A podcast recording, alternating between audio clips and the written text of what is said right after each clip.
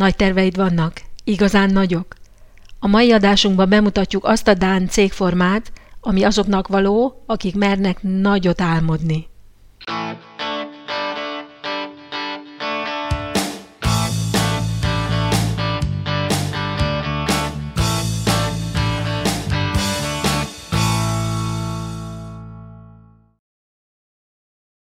Üdvözlünk, kedves hallgató! A Vállalkozókosan Dániában podcastet hallgatod.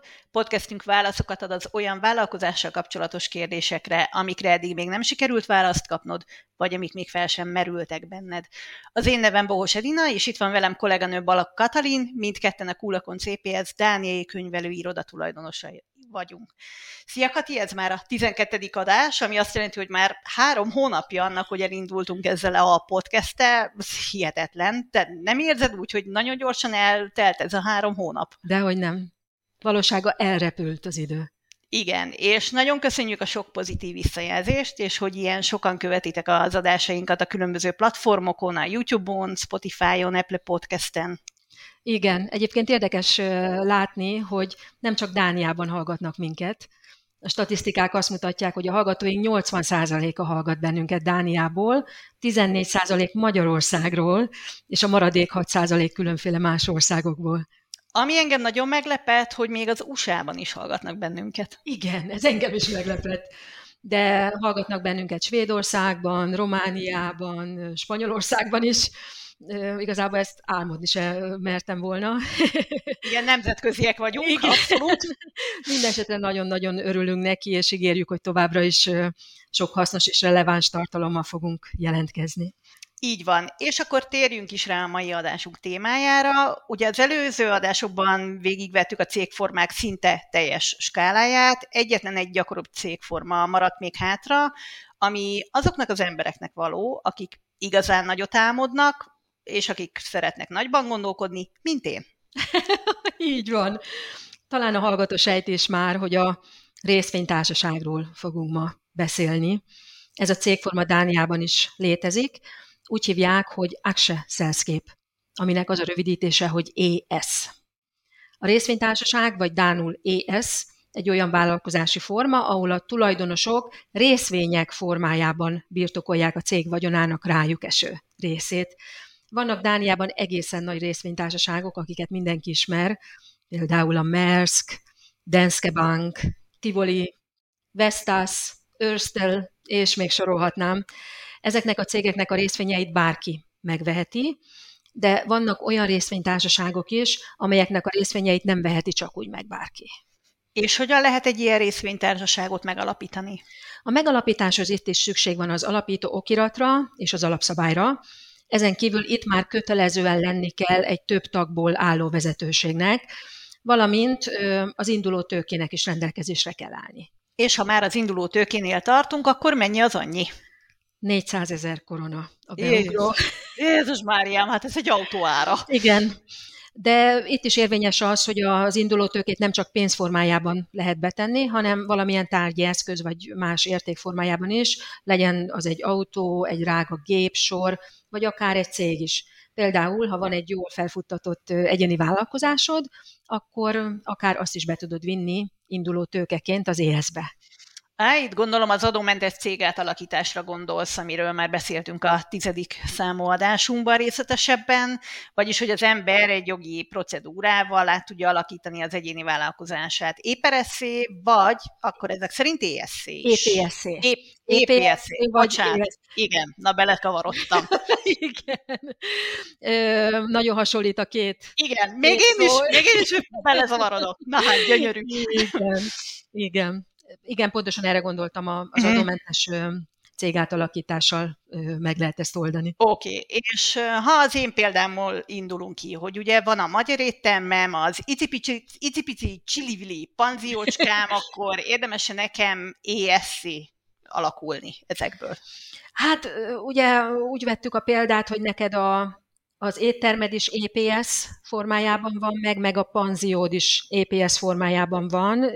Mind a kettő egy olyan cégforma, ami előnyös és biztonságos. Az ES-nek igazából két előnye van az EPS-hez képest. Egyrészt nagyobb a tekintélye, mert általában véve egy nagyobb cégről van szó, ugye az alaptőke is mutatja, hogy, hogy tipikusan nagyobb. Úgyhogy ha nagyobb elismertségre vágysz a piacon, akkor nagyobb tiszteletet tudsz egy ES-szel kelteni, mint egy EPS-szel. A másik előny pedig az, hogy ha tőzsdére szeretnél vinni, szeretnéd vinni a cégedet, akkor az csak részvénytársaság formájában tudod megtenni, tehát ES formájában. Tőzsdére vinni, miért lenne ez jó nekem? Ha beszeretnél vonni egy csomó tőkét, mert növekedni akarsz, de, saját, de a saját tőkéd nincs meg ehhez a növekedéshez. Például, ha a kis icipici csilivili panziódat szeretnéd egy hatalmas szállodaláncá fejleszteni, azt nem tudod másképp, csak úgy, hogyha tőkét vonz be. Ha tőzsdire viszed a cégedet, akkor az emberek vehetnek részvényt, Józsi bácsi, Marinéni, bárki, ha sokan vesznek részvényt, akkor neked sok tőkéd lesz, amit aztán be tudsz fektetni, és meg tudod valósítani a, az álmodat a szállodalánccal kapcsolatban. Hát mondjuk ez azért jobban hangzik, mint egy hatalmas adósság a banknál, arról nem beszélve, hogy ekkora hitelt valószínűleg nem is kap meg az ember. Igen, így van. De ha sikerült tőkét bevonnod, akkor így át tudnál lépni egy egészen más nagyságrendbe. De mindehez először akkor ESZ-él kell alakítani a cégedet, és utána el kell majd kezdened a tőzsdére vitel folyamatát, amelynek során azért sok szigorú követelménynek meg kell majd felelned. Oké, de ha jól értettem, akkor is lehet ESM, ha nem akarom tőzsdére vinni. Tehát ha nincsen olyan célom vele, hogy bárki megvehesse a cégem részvényeit. Így van. Ahogy növekednek a vállalkozásaid, egyszer csak lehet, hogy eljutsz arra a pontra, amikor azt mondod, hogy szeretnél egy még komolyabb és még tiszteletre méltóbb vállalkozási formát, és akkor az EPS-edet átalakítod ESC. Ebben az esetben is részvények, részvényeid lesznek, csak lehet, hogy az összes részvényt te fogod birtokolni, vagy esetleg valaki mással együtt, lehet, hogy a családoddal együtt, vagy nem tudom, valaki mással.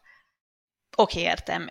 Nekem úgy tűnik egyébként, hogy ez a két cégforma, az EPS és az ES eléggé hasonlítanak egymásra, és a nevük is eléggé hasonló. Igen, csak egy betű különbség van a, a nevükben, és ezért néha összekeverik ő, őket. Való igaz, hogy a néven kívül is számos hasonlóság van bennük, mégpedig az, hogy a tulajdonos vagy tulajdonosok felelőssége mindkettőnél korlátozott. Tehát például csőd esetén a tulajdonos csak annyit veszített el, amennyit befektetett a cégbe. Igen, azt már megtanultam, hogy ahol induló tőkét kell fizetni, ott a felelősség az csak korlátozott. Nagyon jó megfigyelés. Valójában az induló tőke mértéke a leglényegesebb különbség köztük. Az EPS-nek ugye minimum 40 ezer korona induló tőkével kell rendelkezni, még az ES-nek 400 ezer koronával. Vannak még más, főleg adminisztratív jellegű különbségek is, de talán ez a leglényegesebb. Hát elég érdekesen hangzik ez az ES, mint cégforma, de a nagy induló tőke miatt olyan elérhetetlennek tűnik. Sok olyan személyt ismersz, akinek észe van? Hát nem olyan sokat, de van egy ügyfelünk, aki most például gondolkodik rajta, hogy a jól menő EPS-ét átalakítsa ESC. Ez egy építőipari vállalkozás, és igazából neki is az a motivációja, hogy akkor nagyobb lenne a cég tekintélye. Nagyobb tiszteletet váltanak ki, és valahol meg is értem, mert valószínű, hogy amikor nagyobb, zsírosabb építkezési projektekre keresnek kivitelezőket, akkor azért komolyabban vesznek egy olyan céget, aminek a nevében az áll, hogy ES. De mondjuk, ha az ember a Starkban szeretne folyószámlát nyitni, hogy hitelre tudjon vásárolni, akkor is valószínűleg gyorsabban megkapja a folyószámlát, meg valószínű nagyobb összegre, hogyha éjsze van, mint ha egy kisebb céggel próbálja ugyanezt elérni. Hát igen, most már látom azért ebben a cégformában rejlő lehetőségeket, és ha egyszer tényleg szállodalánc tulajdonos akarok lenni, akkor még visszatérünk erre. Oké, okay, jó. Ha eljutott erre a pontra, akkor nyugodtan kopogtass az ajtómon. Úgy lesz. végül is figyelj ide, az Apple is egy garázsból indult, a Microsoft, Amazon, ugyanaz, ugyanaz a téma. Jó, ezek amerikai részvénytársaságok, de Dániában is vannak hatalmas és nagyon sikeres részvénytársaságok. A Dán Novo Nordisk néhány hónappal ezelőtt bekerült a világ 20 legértékesebb tőzsdén bejegyzett részvénytársasága közé. Jó, az Apple, a Microsoft, az Amazon, a Tesla még mindig megelőzi a listán, de például jelenleg már értékesebb, mint a Samsung vagy a Mastercard.